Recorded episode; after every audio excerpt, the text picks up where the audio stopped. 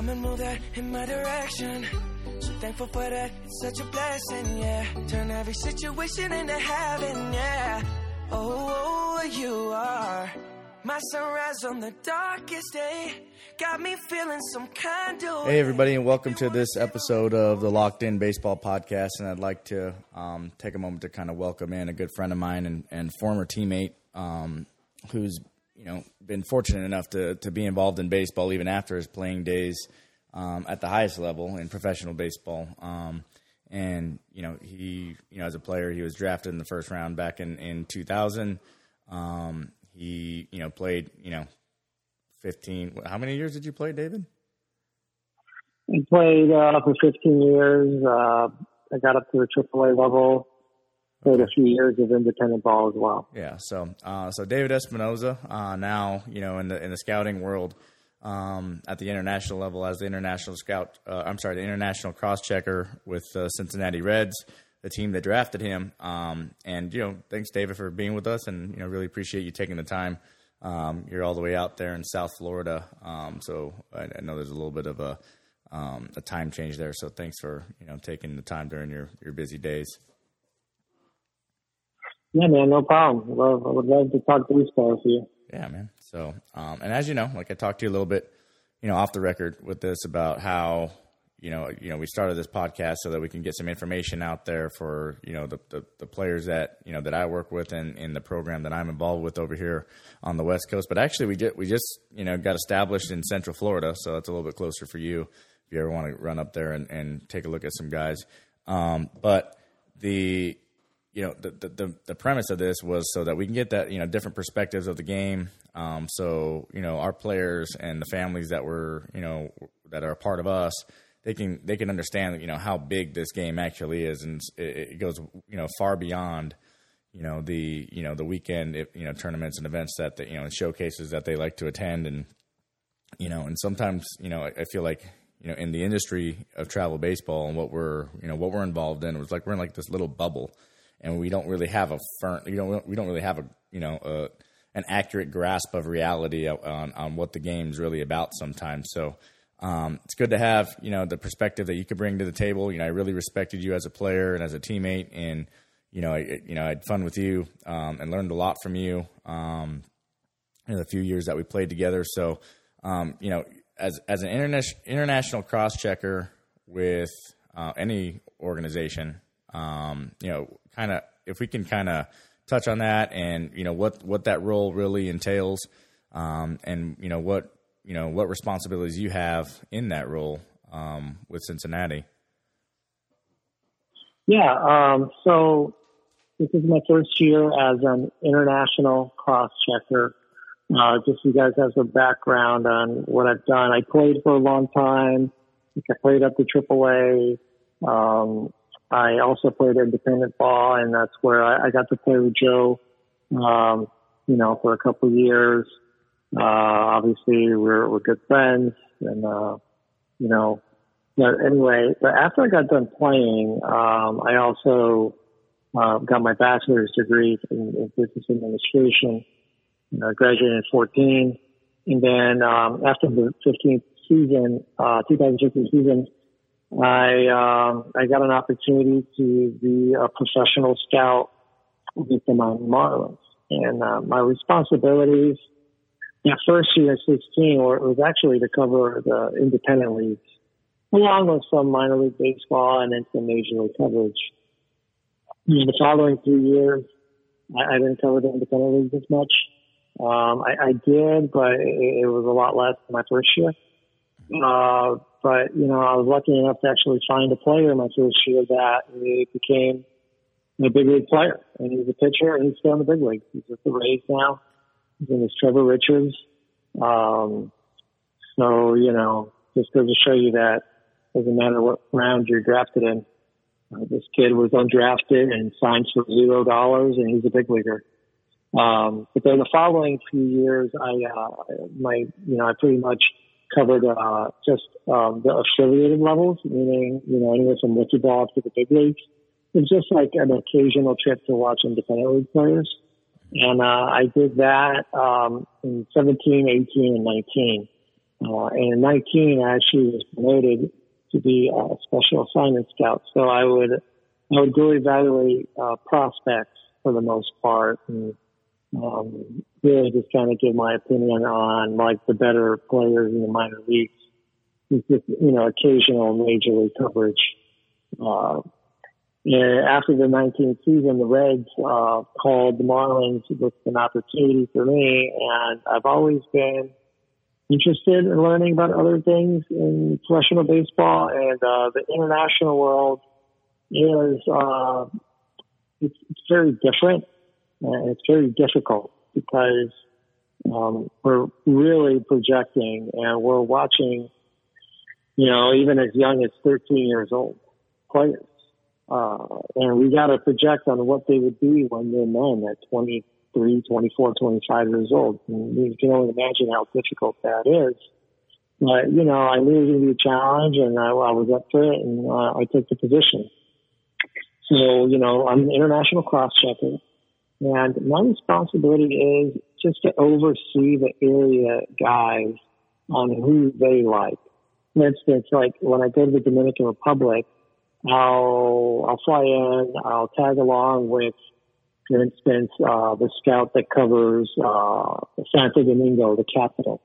And I'll tag along with him for a few days and then, um, you know, watch some of the players he likes, uh, you know, obviously evaluate them, give my opinion, um, and, and, you know, I'll, I'll do that.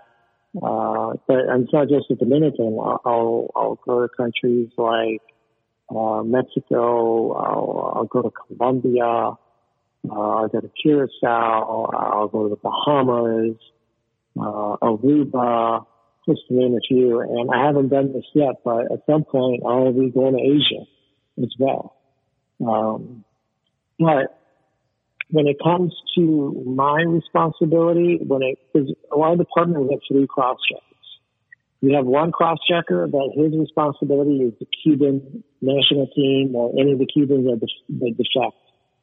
Uh, or one of our other cross checkers, he oversees Europe and Australia. Uh, as like one of our main responsibilities. And my, one of my main responsibilities is Mexico. So, um, when it comes to the other countries, I do still go to the other countries. But like when it comes to uh, Mexico, I'm considered like the, the I'm supposed to be the expert of that country. You're the god, um, you're the um, godfather. you're the godfather there. Yeah. So I pretty much have to tell my director, yeah, this kid in Mexico, he's definitely someone um, that I would have high interest in, and if you can, you should go watch him yourself. So we, it's kind of like a funnel system. Right. Uh, you know, I, I see players that the area guys like. You know, there might be some guys that, not that you eliminate them, mm-hmm. but the director, he, he pretty much makes the decision on the better players. You know, the guys that are getting, potentially getting millions of dollars, you know, million dollars, two million dollars, five hundred grand whatever it is. Mm-hmm. He probably won't fly to a place to specifically see a kid that is a ten thousand dollar sign. Right. But you know, not that he won't see them. If he takes a trip to Dominican to see, you know, one of our top targets, there might be like some, you know, kids that sign for a lot less money around also that he'll see. But for instance, like I saw a picture in Mexico a couple of years ago that I, I really liked and, uh, you know, I, I get, if it was up to me, I would, would sign the kid on the spot, but I don't make that decision. My boss, who is the director, he does. So, um, obviously with this pandemic, that plan got put on hold, but eventually once we're able to go back out to work, you know, and my director will find a way to go see that picture I really like in Mexico. Mm-hmm. You know, now, like me and the other two cross checkers, we, we, we all go to the Dominican. Um, we typically have someone in the Dominican at all times. So it's either me, uh, one of the two cross checkers, our director, or the assistant director. So like every week in the Dominican Republic, there's somebody there that makes decisions. Um, so this is the way we do it, and that's what our responsibilities are. You know, for the most part, most of the players we sign are from Dominican. Um, I don't, I can't, can't really tell you the exact percentage, but if I were to if I, were to guess, if we do have, you know, whatever we do have a signing class of, I don't know, eight to ten players, I'm willing to bet that at least five of them are from the Dominican. Mm-hmm. You know, there might be a couple of Venezuelans, there might be one Colombian, there might be a Mexican kid, that kind of thing. And that's why comes to the Dominican Republic, we kind of always have to have somebody there at all times. Okay. So, my, I think how the value I think that um, this this um, information can bring for you know the, the players and the and the families um, that you know that are that are listening in. They're the primary listeners here. Is you know, so like, you know, obviously you played a long time. You've been scouting for a few years now. Now, you know, because you're, you know, you you've transitioned from, you know, professional baseball. You're, you're covering, you know, independent baseball at least in the states, and then, you know, transitioning more on an international level in South and Central America and, and Mexico. Um, so with with the guys, with the players that you know that I'm around, you know, mostly at the old, you know, at the oldest, you know, they, they might be, you know, college level, you know, players. But they're, like I said, we're kind of caught in this bubble where we feel like, you know, the, the best players in the world come from like travel baseball, you know, and uh, that's not yeah. all, that's not always the case, right? So the perspective, obviously, you know, and I, and I try to tell guys, you know, hey, you're not just competing with, you know, the guys from, you know, and these are different travel teams from the EvoShield Canes or from the Florida Burn. You're competing with guys from, you know, all over the world. You know, if you want to win a job, it's not going to be, you know, necessarily against your peer group here in in the states. You're winning a job against guys that, you know, that have, you know, grown up in in third world countries and have had limited resources to to improve their game, but you know, baseball is really kind of all they know a lot of the time. So um, you know, just from from that regard, you know, um, just a little little experience I like to like to go through every year with our players. So we take some teams to you remember the Junior Olympics, those uh, those tournaments that USA Baseball holds.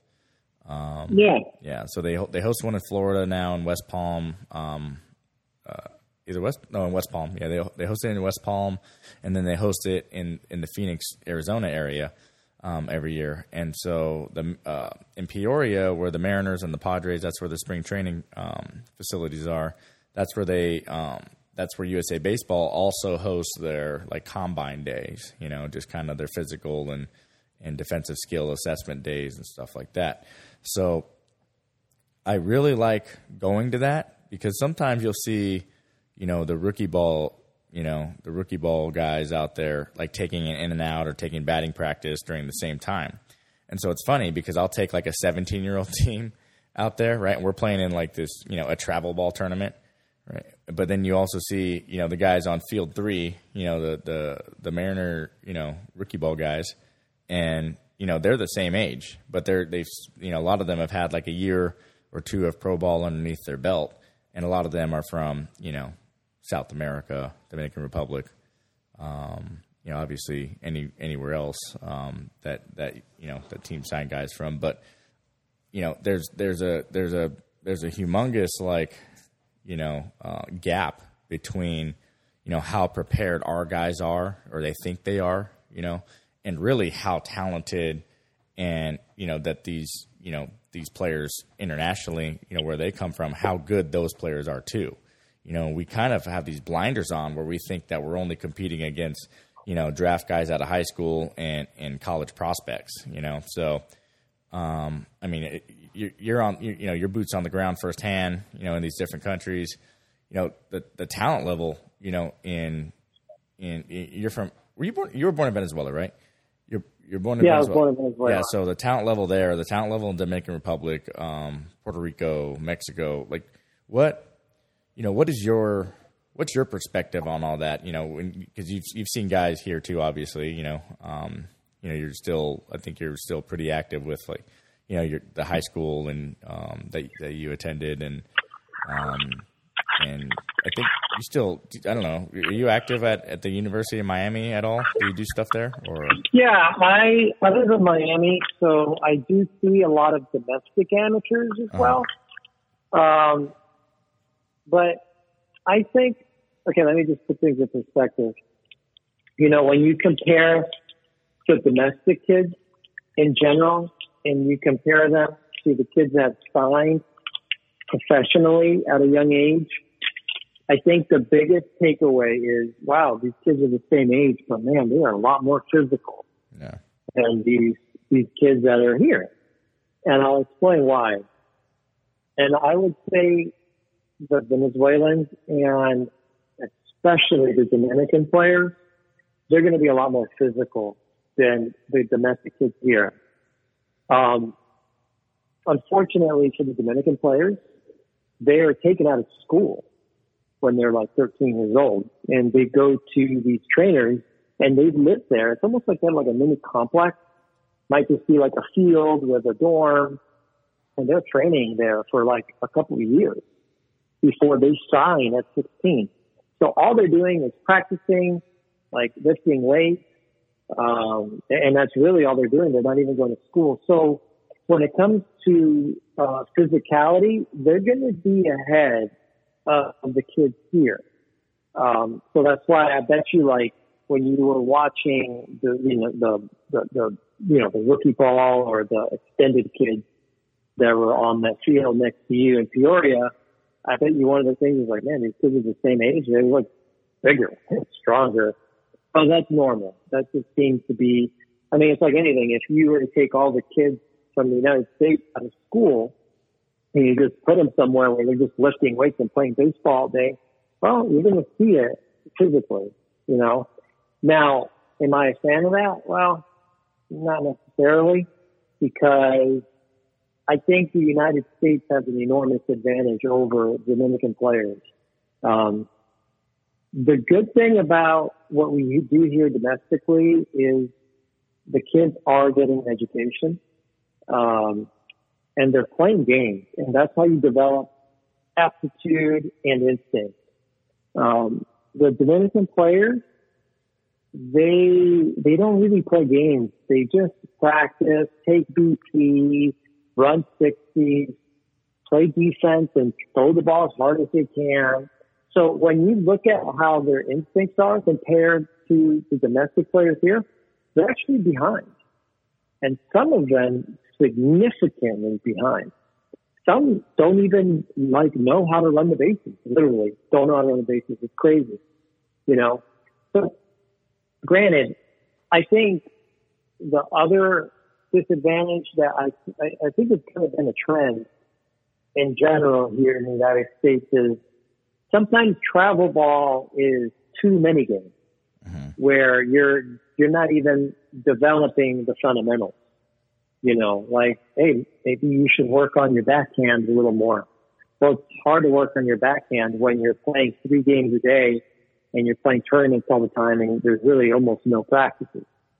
So I think you kind of see the two ends of the spectrum there. You know, the, the Dominican players and the Venezuelans, they kind of use, um, they're called buscones or trainers. They, they kind of get developed that way where they're just hitting and catching ground balls and running a 60 all the time, but they're not playing games. So Why, why is that? Why, behind. why why is that? Why why don't they? Because I feel like there's enough players down there, right? I could be wrong. There's enough players to put teams together and play some games, right? It used to be that way. They used to have leagues like we had here. They had rec leagues and kids would play. And kids would go to school. But I don't know what year exactly it happened, but at some point these kids were getting puffed away by these agents slash trainers slash buscones. And, you know, they were just getting paid out of school at 13 years old and they were being trained and, you know, and then that's actually where, you know, we're starting to see this trend of questionable instinct and aptitude on the field with the Dominican, um, you know, when you sign them at 16. Um, so I, again, like I, but then the trend that we're going in is oh my God, travel ball, uh, you know, way too many games, but not a lot. So, you know, there's, there's got to be a balance, you know. Um, so I think that's where the difference is. I don't necessarily think that one place is better than the other, but I do, I do think that the players here need to be aware that they're not the only, they're not the only players. You know, like you said, there's good players everywhere, you know, and just because they're not from the United States does not mean that they can't go to a university in the United States, you know, and take their spot. And I'll give you an example of a kid. Um, and every country is different. You know how I mentioned the Dominican players tend to be a little more physical? Well, when you're talking about the kids from Curacao, they're actually not very physical. It, it, they're almost similar to what we have in the United States. And Curacao, they have leagues and, the, and the players have instincts and shoot, there's a reason why you see them in the Little League World Series a lot. I mean, the kids play there. They're just not as physical as the Dominicans, but a lot of those kids don't end up playing at 16. And, um, and, but these kids are really educated. Well, they speak five languages in Curacao. And uh, a lot of these kids end up going to college here. And I'll give you an example of one that is, I mean, I'm sure people from Southern California know who this is, Andrelton Simmons. And Andrelton Simmons, uh, he was not signed as a 16 year old out of Curacao. He came to school here. He went to, I forgot the name of the school, but it was like in Oklahoma somewhere. I think it was like Western Oklahoma University, something like that. And he ended up being a second round pick. And well, he's, he's been a really good major league player. You know, it's But funny. he's not the only one. Sorry, let me let me Yeah. let me kind of um, interrupt. I'm sorry, but you know, it said like and- Andrelton Simmons came from Curacao. You know, goes to it's, Mm-hmm. you know not a not a you know major D1 program in Oklahoma by any means. I don't even know if they are D1, but we have guys in Southern California, by the way, and probably similar to guys in South Florida. Like guys don't want to leave for, for some reason in Southern California. And to, if, Yeah. if I were to throw any any school in Oklahoma out to to the majority of our players in California, they would they would immediately shake their head and say say no, like absolutely not. I'm not going there. You know, No. but, You but should go anywhere where you have an opportunity to get an education and have a chance to play baseball. right, I mean, that's all. Uh, you know, if you're a good player, sometimes it's actually good that you leave where you're from. You know, obviously Andrelton Simmons, you know, whoever saw him as a 16 year old, you know, they probably thought, oh, he's really underdeveloped. You know, I don't think anybody was saying he was going to be a gold glove shortstop that's going to play 10 years in the big league. But, you know, he kept playing. He went to school in Oklahoma, developed. He had, you know, got better. Obviously, he was a second rounder. So obviously he had to be pretty good. He was a big leaguer. I'll give you another example of a kid on my high school team. Uh, him and Javi Herrera. I mean, it was a long time ago. But, you know, everybody who lives in Miami, they want to go to the University of Miami. And, and if they don't go to the University of Miami, they're, they're, they're upset, you know, but, you know, in Javi's case, he had a chance to go to the University of Tennessee. Um, obviously not near Miami at all. And, you know, once he went there, you know, other scouts got to see him play and he obviously got an opportunity to play, got a degree. And then he out, he, he was also a second round pick by the Indians three years later. So sometimes leaving where you're from is a good thing. Have a different set of eyes. And just leaving home, you know, I think it's good for their maturity to be on their own. So, and even just, even leaving your state, just because you're from Southern California doesn't mean you have to go to a California school. You know, hey, like, you might have to go to, uh, I don't know, New Mexico or, or Arizona. Like, you know, there's nothing wrong with that. yeah. So it's weird though because um, our guys like we, we kind of preach the same thing and and um, they don't they, they there isn't anything wrong with it but just you know the change I don't know if it's you know just being away from home or being away from you know the beaches or being away from you know their friends and family you know um, it's just a, it's a hard adjustment for guys to want to make.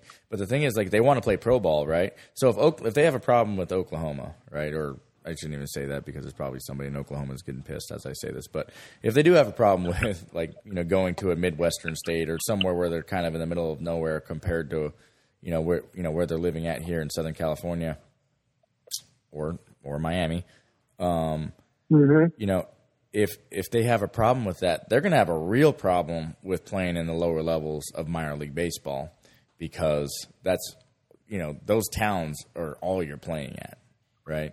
And those types of you know that environment is all you're gonna you know all you're gonna experience for a while, you know, until you move your way. Exactly. Like I said, I I think it's good that, like obviously, if you're from Southern California and like Cal State Fullerton wants you and they're telling you that you're going to be the everyday shortstop, that's a little different. But if there's just not much of an opportunity to play, and you have to go somewhere else, I think, especially if you have aspirations to play pro ball one day, it's only going to benefit you to leave because you're going to be forced to be on your own.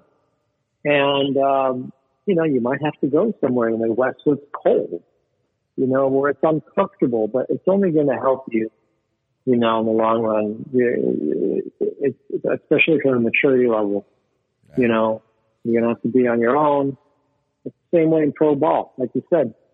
You know, sometimes um, you go to really bad places, and I feel like if you're not forced to be uncomfortable for a while, or if you never are put in that position where you are uncomfortable, when you finally do get uncomfortable, like you're gonna be challenged mentally. I'll give you. I'm not gonna name this. I'm not gonna, you know, throw this guy's name out there. But there's a kid that went to my high school. Um, you know, came from a wealthy family, and uh, you know, went to the high school I went to, which is really the high school for wealthy people, but good, good sports program. Um, you know, good, good high school player you know, he, he had an opportunity to go to NC State, got to play and, you know, got to play right away. Um, you know, always got, it was really, he was pretty much comfortable the whole time. You know, played every day, was playing a nice program in the ACC.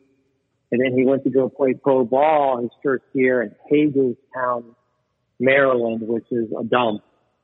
And he literally quit in the middle of the year because he was never really forced to be uncomfortable anywhere, you know? So sometimes when you have to go somewhere to play that may not be where you really envisioned yourself playing, you know, then I don't know. I just think, for instance, like for guys from Miami or Southern California that's always had great weather and awesome facilities and if you're never put in a position where it's not like that, I think whenever you do get challenged with, like, for instance, going to a minor league city where it's not great, it's going to really, I don't know. I just think it's good to have some adversity, you know, especially when you're young. Yeah. Um, matter of fact, that's actually when it when it comes to what I'm doing. Um, one of the things that we try to find out about the players we have interest in is is this guy tough? You know, what has he gone through in his life that has kind of forced him to toughen up some? You know, because when you're trying to find somebody for two million dollars and they got to play professional baseball, like they got to be tough. You know, you can't be giving someone two million dollars that's going to be a quitter. Right. You know, so you know, I like like you said, I think kids need to be open minded, and if they want to play baseball, they got to go where they have a chance to get a good education and have a chance to play. You know, and if it happens to be in Nebraska and it's cold, well, you know what? I'm going to go to Nebraska. I'm going to tough it out. It's going to be better. You know, so Yeah, and that's um, I played with you in Nebraska. yeah, I, I like it. Nebraska's uh, it's, it's money. it. It's money. I mean, where we, where we were, it was cool. I mean, I mean, I, Yeah. drove, I drove through the rest of Nebraska, and I could see where it's you know it's a little different from what I'm comfortable with, but um, exactly. Yeah, but um, yeah, man, that's a re- those are really good points because you know I don't think like I mean I was I was fortunate like I went away from home to go to school, but I went to you know a tropical island in the middle middle of the ocean, so it wasn't the same mm-hmm. exact um, you know type of uncomfortability, but I was forced to be on my own. You know, I was forced to, you know, as a kid, as an 18 year old kid, to, to, to kind of fend for myself, manage my money, um, you know, be away from my my friends and family that you know that I grew up with, and um, or friends I grew up with and family. Uh, obviously, I grew up with them with them, but you know, it's it does. You do feel that. You know, you do feel. You know, especially when you come back home, you feel like a little bit more accomplished. You know, and then when you know, when I did get into the uh, professional side, you know, when I was a player, you know, it was a lot easier to adjust. I can imagine, you know, the guys that you know this is their first time away from home. And I understand when you're like 17, 18 years old, you know, and, and you get drafted out of high school, it is a little bit of a, you know, of a, of a different um, experience for them. But, you know, as a, as a, you know, 21, 22 year old signing out of college and going someplace, it was a lot easier adjustment for me because I, you know, I was already away from home to begin with. You know, it wasn't, it wasn't, um, you know, it wasn't like a culture shock and it wasn't like a, you know, you just kind of expect, you know, to, to have to take on more responsibilities in that way, you know, whereas if you decide to stay home to go to college and live at home and, you know, your parents are still making you breakfast in the morning and, you know, getting your lunch ready and all that stuff, then, you know, it's, you know, you're, you're, you're getting, I don't want to say you're getting coddled, but you're a lot, you're, you're, you're, you're becoming enabled to just kind of stay comfortable, which is a, you know that can kind of um, that can lead to you know sabotage in your career down the road. Hey guys, that's it for this episode of the Locked In Podcast. This is part one with uh, international cross checker for the Cincinnati Reds, David Espinosa, who's all the way out in Miami, Florida. Um, he's shed some light on some really good info for international players and how the scouting world works out there, but also how it per, how it compares to evaluating talent here in the states. Um, so part two will come up next. Uh, we're signing off, so we'll talk to you guys next time.